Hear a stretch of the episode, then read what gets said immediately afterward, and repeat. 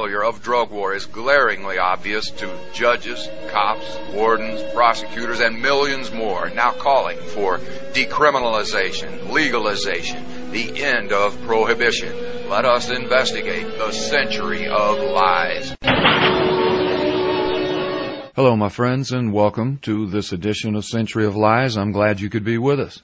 Today, we're kind of shifting things around between this program and the Cultural Baggage Show. Today, you're going to hear from a couple of the Drug Truth Network reporters, including Doug McVay with the Drug War Facts, Glenn Greenway with the Poppygate, and of course, our LEAP spokesman, the man with 32 years experience working for the federal government in drug interdiction, Mr. Terry Nelson. But first up, in a continuance of my efforts to provide exposure to the users of sacramental marijuana, we're going to hear from the island of Hawaii and the head of the THC Ministries, Reverend Roger Christie. Just uh, tell us about Roger Christie and the work you do.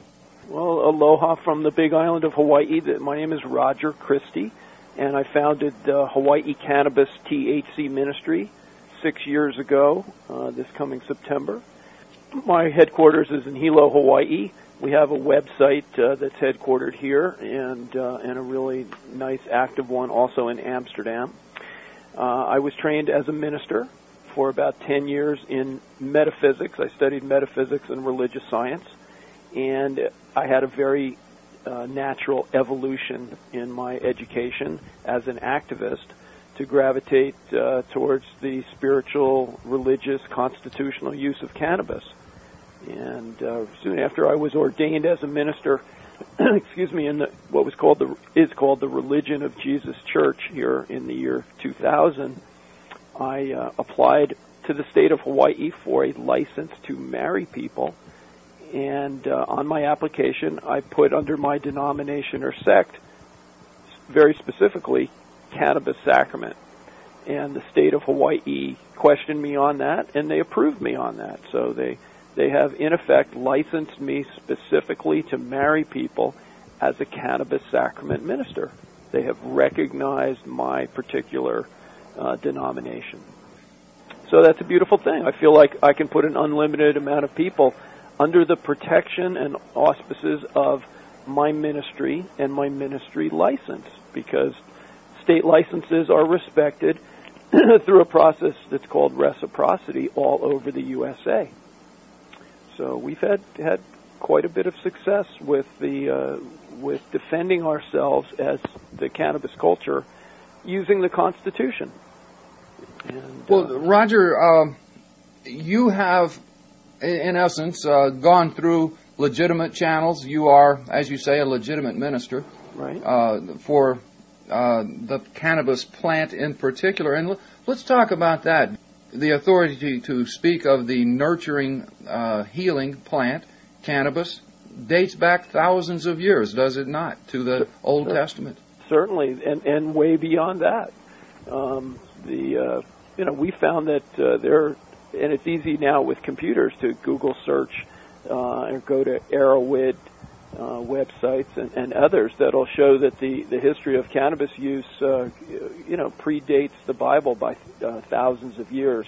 And uh, the uh, the Hindus certainly have a great uh, and long history, probably 3,500 years of continuous written history about cannabis use as a sacrament.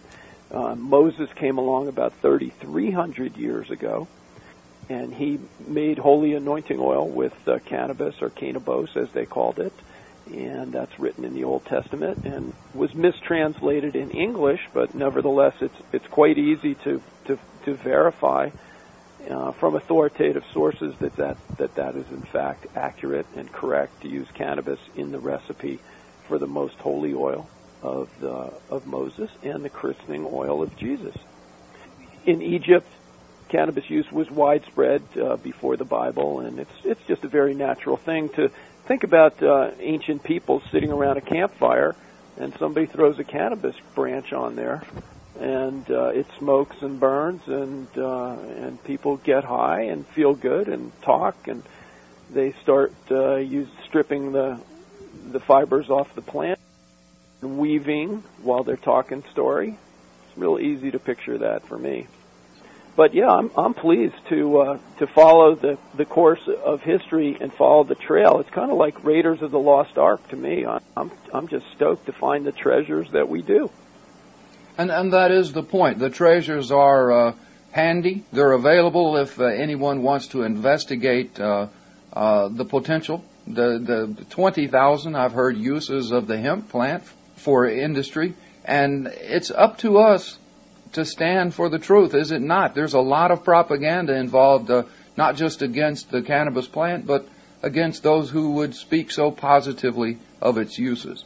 You know, uh, a point well taken. Uh, I, I, appreciate your point of view, Dean. And you know that that the tens and twenty thousand uses, I believe, was uh, was guesstimated before modern technology. I mean, that was the, those those uses are you know ready ready to happen, and then add modern technology and manufacturing processes onto it. The the cannabis hemp plant is a, is an industrial feedstock of immense proportions, and uh, yeah, it's an absolute beautiful thing to stand for. I got into the activism um, side of it here in Hawaii 20 years ago this year uh, because it was it was a human rights and civil rights uh, matter.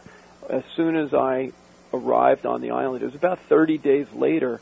I was brand new here and um, noticing in the newspaper that the the state was going to start spray poisoning the marijuana gardens, the cannabis gardens, instead of cutting them by hand like they had been doing for a decade or more. And uh, I brought seeds with me to grow cannabis here when I moved from the mainland. So that was disheartening and challenging to hear. And I noticed that there wasn't any opposition to it. There was no public opposition to it. And uh, so I started speaking out at uh, public hearings, even though I was fresh off the boat and a new face in town. And uh, it was just the right thing to do. I mean, how tragic to not only cut down a cannabis plant and waste it, but to spray poison the ground that it's grown on. That's that's that's so wrong-headed. I hardly know where to begin with it. And uh, so that's where my activism began. And then within about 30 or 60 days of that, I found out about the Jack Herer work. And through his first new, uh, I believe it was like a newspaper format. I believe it cost me a dollar, and it opened my eyes just to uh, to all the the many potentials of the cannabis plant. And my activism was born 20 years ago here. Well, what you spoke of the uh, the spraying of the uh, marijuana crops on the mountainside uh, is kind of reminiscent of what we've done in Colombia for the last um, five years or so uh, with great uh, endeavor. Uh, and yet we find that uh, marijuana, excuse me, we find that the coca plant is doing better than ever and that they have not diminished the supply and the demand remains strong. Prohibition is a very odd concept to free thinking people you know, it really is. I I really don't want to be told no or to be to keep away from something by people that don't have a, a sincere interest in my well-being. And uh, you know, if I'm told no to something that I am curious about, I might, you know, dig a tunnel to it. you know, I'll put extra effort into it. It becomes the forbidden fruit. And then when we find out that it's it's pleasant and and deeply enjoyable and opens our eyes to new thoughts and feelings and emotions and self-discovery and, and it helps to, as a friend of mine says, cannabis is a healer and a revealer. And uh, in a, a very natural way to have a couple of puffs of a, of a flowering plant and to, to get such a state of mind is an absolutely beautiful gift and and uh, I'll just be promoting that my entire time on planet Earth, I, I imagine. Well, you, you bring up a thought that, uh, you know, I'm for legalizing all drugs, controlling it, uh, getting rid of our children's easy access. But, but the point is, like when they sprayed those plants on the mountainside, what they did was uh, turn people further into the black market and uh, more likely to encounter those selling harder drugs like uh, meth or, uh, or heroin, perhaps. Uh, I think with every step we take, in this drug war, we get further away from logic and uh, ability to really control things. Yeah, there, I saw an equation somebody wrote one time uh, years ago, uh, somebody in the harm reduction movement, and it said the the harder the prohibition equals the harder the drugs. Yeah. And, and I found that to be true. I, it, it was apparently true in alcohol prohibition. The more they took away the uh, alcohol, the hard, you know, people made bathtub gin that became poisonous and and it wasn't regulated and did a lot of damage. And uh, in marijuana eradication and marijuana prohibition, uh, the harder they push, the harder the drugs as substitutes uh, come into play. So, yeah, it's it's a, a grandly failed, a terribly failed social policy, and unless a person is benefiting from it, I mean, we think it's it's illogical and wrongheaded and just uh, the bad behavior and policy on every angle. But imagine somebody that's in law enforcement or maybe somebody that sells the drug test kits to the government. They might absolutely love prohibition. Or the private prison industry, uh, you know, they might absolutely love it because it's filling up their beds and they're making, uh, you know, big fat salary and and uh, a 401k plan and health benefits. So they're it's wrong-headed unless you're making money from it, and and even then, it's it's a wrong-headed policy, obviously, because it ensnares your neighbors and your own kids. And um, you know, I've got a book here, uh, Dean, in front of me. It's called The Great Thoughts, and uh, it's compiled by an author, George Seldes. And uh, prohibition isn't in this book. The word prohibition is not one of the great thoughts of all time. You know, it's just the opposite, one of the worst thoughts of all time, especially when you tell that to people that are raised on a diet of uh, of freedom and liberty and and all these uh, you know school classes and and book reports about uh, fighting for freedom and living in a country where liberty is valued as the, one of the highest principles. To tell me I can't have something that I know is good for me, you know, just sets up an adversarial position, and I'm happy to be in it. I'm happy to be in it. If if if you know if this is the situation on planet Earth where um, my government that I'm a part of is going to deny me and everybody that I know or anybody that I know access to this health-giving uh, natural remedy and spiritual sacrament and industrial feedstock, then I'm going to work and uh, and I have. I've been blessed to evolve to this state where I have now a, a public cannabis sacrament ministry we have a banner, a three by eight foot banner on the busiest intersection on the Big Island, right here in downtown Hilo. I have a lovely office right on the ocean front, on the second floor of the Moses building, if you can believe that. God's got a great sense of humor sometimes. So yeah, we've got. Uh, I've evolved and taken this as. Uh, like I do with many troubles, I've learned to bless my troubles and find the good in it and uh, even though I, I work very hard to end prohibition, I do find some personal growth, much personal growth, uh, as a matter of fact, from the way that I deal with it. Well, we are speaking with Roger Christie. He's a cannabis sacrament minister and counselor, as he says, based in Hilo, Hawaii. Uh, Roger, over the last few years, there have been rulings coming out of Guam in regards to uh, marijuana. I think in the Ninth Circuit uh, realm. There have been uh, rulings back in the 60s uh, that uh, legitimized the uh, uh, sacramental use of peyote by the Native Americans. And just recently, there was a Supreme Court ruling on the ayahuasca tea, which allows the that I think Brazilian church to make use of their sacrament. There is uh, of late, though, a lot of uh, doubt uh, on the the attitude and, and uh, direction of the Supreme Court. But what's your thoughts, sir? Do we not have this right? Should we not demand uh, the uh, sacramental use of marijuana be recognized by the U.S. government? Oh, thanks for that good question, Dean. We absolutely have the right. The right is an inheritance. We've inherited this, the right. I mean, here we are, are on planet Earth at this point in time, and somehow we're here and so are all the other plants and animals and blessings of this planet, and we get to choose. And in the in the, the most pure sense of of a uh, of an aware human being, you get to look around and see what's good for you and evolve into it as we learn from wise people and as we have a journey of self-discovery about what's good for us or what pleases us and what makes us smile, what makes us healthier. It's a great experiment here and uh, we're all tinkering with it, you know, as we go along and and uh, passing along the good news. But I call uh, cannabis uh, an inheritance of creation, and it's it's much different than um, medical marijuana in that even though we're de- we're talking about the very same plant, how I see medical marijuana as is a temporary legal privilege. Here in Hawaii, people have to renew their medical marijuana cards every every year. And and we're blessed to have that program. I mean, I worked very hard for it to come into place and it's a very decent program. However, it's a temporary legal privilege, whereas religious use is constitutional and it's a right that a person has for life. There is nobody to go to for permission.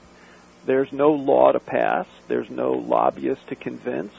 Um, it's in there. And every state constitution guarantees, and I use the word guarantees religious freedom. And you get not only to believe what you want, that's a given, but you get to practice your beliefs and exercise your religion. And that's what we do by growing cannabis plants and uh, and preparing it in such a way that it becomes uh, a tincture or a tea or a poultice or a in uh, the sacramental use the holy anointing oil or as a brownie in edibles uh, however a person chooses to use it, it's a right. But medical marijuana is a temporary legal privilege. So I recommend to all medical patients that you investigate the religious use, the spiritual constitutional use of cannabis for yourself and add it. Add it to you know your toolbox of documents and legitimacy so that hopefully when you get well, which will be immediately because everybody really wants to be healthy today, you know, have a miracle happen. But it, the way it's set up now with medical marijuana, it, especially here where people have to re-up every year, what's their prayer next year?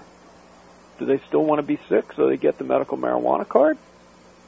Or do they want to have an instant healing and be 100% healthy so they don't qualify? Well, when, when the medical marijuana law passed in Hawaii six years ago, I realized I was not a patient and I didn't want to be a patient. And yes, I wanted a cannabis garden, and yes, I wanted to interact with cannabis in my life to whatever degree I felt like. And I realized that it's a right. And that's a great big difference from a temporary legal privilege. Plus, I noticed, if I might, when I talk about medical marijuana, what I'm in, doing, in my mind anyway, is entering the realm of pharmaceuticals and corporations and patents, you know, things like that, trademarks and all that. when I talk about spiritual sacramental use, there is no such opposition. So it's it's a beautiful thing to embrace this uh, constitutional uh, value of religious freedom. It, it's as it's as unique as you are. Uh, once again, we're speaking with Roger Christie of the Hawaii Cannabis Ministry. Roger, if folks want to learn more about uh, your ministry and uh, perhaps how they might uh, become members of, of your church, uh, please tell them what they can do on the web. Great. Well, it's easy to go online and, and to go to THC dash ministry, M I N I S T R Y dot O R G. And we've got a very complete website and uh, it's a beautiful step-by-step process where people can join for free and uh, register with us for free, and then they can get ordained. We recommend people get ordained with the Universal Life Church, um, which is ulc.org, and get a, a generic ordainment as part of the process of building a legitimate defense. It's like a construction job, Dean, and it's almost like making plywood it's one layer upon another layer upon another layer to make it extra strong because the prohibition is, is so extreme and uh, and so dangerous and has pitfalls for people that I think it's incumbent upon myself to to find a way. I had to find a way for cannabis freedom, and I was hungry for it for 30 years, and I finally found it. And I recommend these simple steps to other people, they can join the ministry, as I say, get ordained, and then we have what I call cannabis sanctuary kits and our cannabis sanctuary kits are, are document packages that include self-laminating ID cards, sanctuary signs for your home and greenhouse, plastic nursery tags to clip on your growing cannabis plants, stash tags to put you know in a stash bag uh, with uh, with sacrament, so that every step along the way that your your body, your garden, your home, your entire life is protected by the First Amendment. It's it's fairly new to the consciousness of America. There really isn't an, an yet a uh, a lot of information about it, and I, I really thank you for for uh, asking the questions uh, on this radio show, and uh, and getting the word out uh, even farther because everybody qualifies. It, I, I'll tell you what, I take that back. Here's the qualifier: you need to be a sincere spiritual user of cannabis. That's the fundamental qualifier for a religious defense to prosecution for cannabis. You need to be a sincere user if you're that, then I can add the legitimacy by helping people get ordained and putting people under the uh, protection of my state license. And uh, it's a beautiful thing. It really is. You know, in the first page of the Bible, it talks about God creating the herbs of the field, seeing that they were good and for the benefit of mankind. And yet millions of people around the world use this product for health and sacramental reasons and yet remain unwilling to share their knowledge of the benefit derived from the use of that herb. When will we dare to stand for truth? That's the real question. Well, next up, we'll hear from three Drug Truth Network reporters from around America who dare to stand for the truth. Let's start with uh, Terry Nelson. He spent 32 years as a law enforcement official in Customs, Border Agency, Air Interdiction, retired as a G14, the equivalent of a bird colonel. He's now a member of Law Enforcement Against Prohibition. Mr. Terry Nelson. Today I'm going to share with you a possible solution to how on how to reduce the murder of police officers. In researching FBI information of the number of police officers killed each year, I found that we have lost approximately 700 officers in the past 10 years, and 256, or approximately 36% of them, were killed by people with past drug convictions. Last year alone, half of the officers murdered were by drug law offenders. As a spokesman for LEAP, Law Enforcement Against Prohibition, and a retired law enforcement officer, I am for the total legalization of drugs. LEAP's position is that the current prohibition policy in place for more than 30 years has not worked, and the United States needs to change that failed policy and reduce the number of deaths directly related to it. The officers murdered by drug dealers did not have to die, and the thousands of other deaths related to the prohibition of drugs did not have to happen. By legalizing drugs, regulating purity and potency, licensing the sale, taxing the proceeds, and controlling the age of the person purchasing the drugs, we can greatly reduce the criminal gangs and their influence on our children. The FBI's latest assessment of gangs is that the pervasiveness of gangs throughout our society is undeniable. They are more sophisticated and flagrant in their use of violence and intimidation tactics, and they bring drugs, weapons, and criminal activity with them. And unlike licensed pharmacists, they will sell to anyone, anytime, anywhere, without regard to that person's safety or well-being. Their only motive is money and power.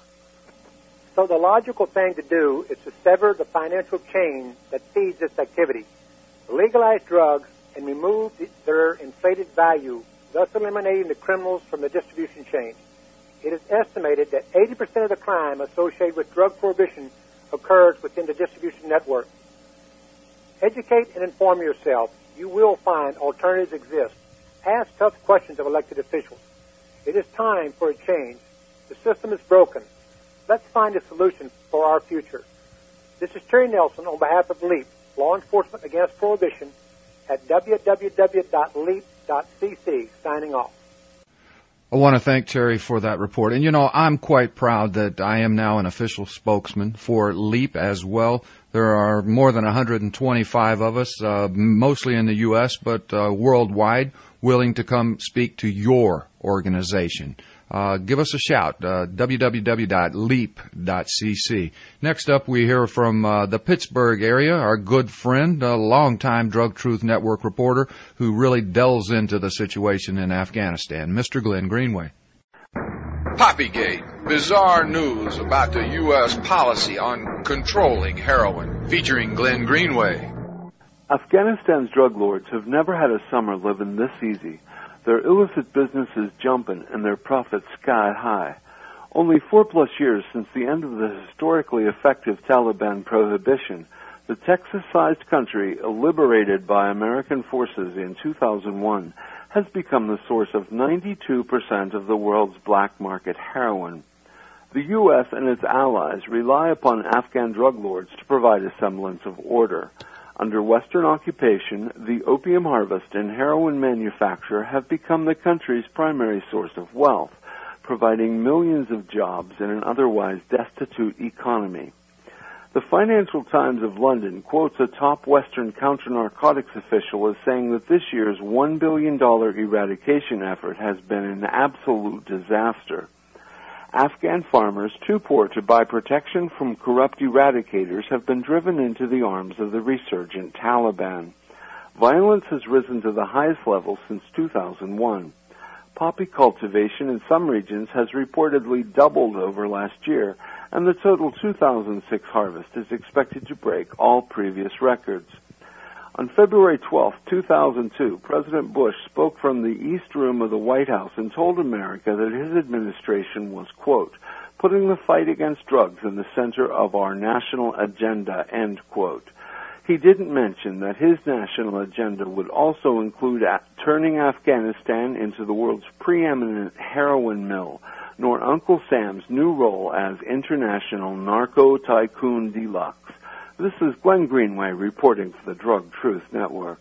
If the Cultural Baggage Show airs at a widely divergent time than the Century of Lies show does in your market, perhaps you've not heard the following Drug Truth Network reporter. He's the editor of what I consider to be the best compilation of facts about prohibition anywhere, and that's Drug War Facts, and I'm speaking of Mr. Doug McVay. More pills to cure your ills. According to news reports this week, scientists claim to be close to finding a drug which could cure nicotine addiction. According to the New York Times, the U.S. Food and Drug Administration has put an anti-tobacco vaccine on the fast track for approval. Federal researchers say that the drug generates antibodies which grab nicotine molecules and stop them from reaching the brain. In theory, the result of this is that the nicotine buzz would be either diminished or eliminated entirely. The idea is that the lack of a buzz would convince smokers, who develop tolerance to the drug effect of nicotine very quickly and after a short time using no longer notice the nicotine buzz, uh, to quit. In a similar vein, the U.S. National Institute on Drug Abuse and the National Institute on Alcohol Abuse and Alcoholism are reported to be researching or funding research on more than 200 addiction medications. The quest for a magic pill is nothing new. The question is raised, however, is addiction purely a physical disorder? Or is there, as most experts in the field argue, an emotional and sociological element as well? If addiction is more than a mere neurological disorder, these so-called cures will be less than useful at best and could potentially be dangerous. There is no question, however, that whoever is first to market with a drug claiming to cure addiction will make a fortune. For the Drug Truth Network, this is Doug McVay, editor of DrugWarFacts.org. There is no truth, justice, logic, scientific fact, or medical data involved in this drug war. Please visit our website, endprohibition.org. Prohibido está, y For the Drug Truth Network, this is Dean Becker asking you to examine our policy of drug prohibition, the century of lies. The show produced at the Pacifica Studios of KPFT, Houston.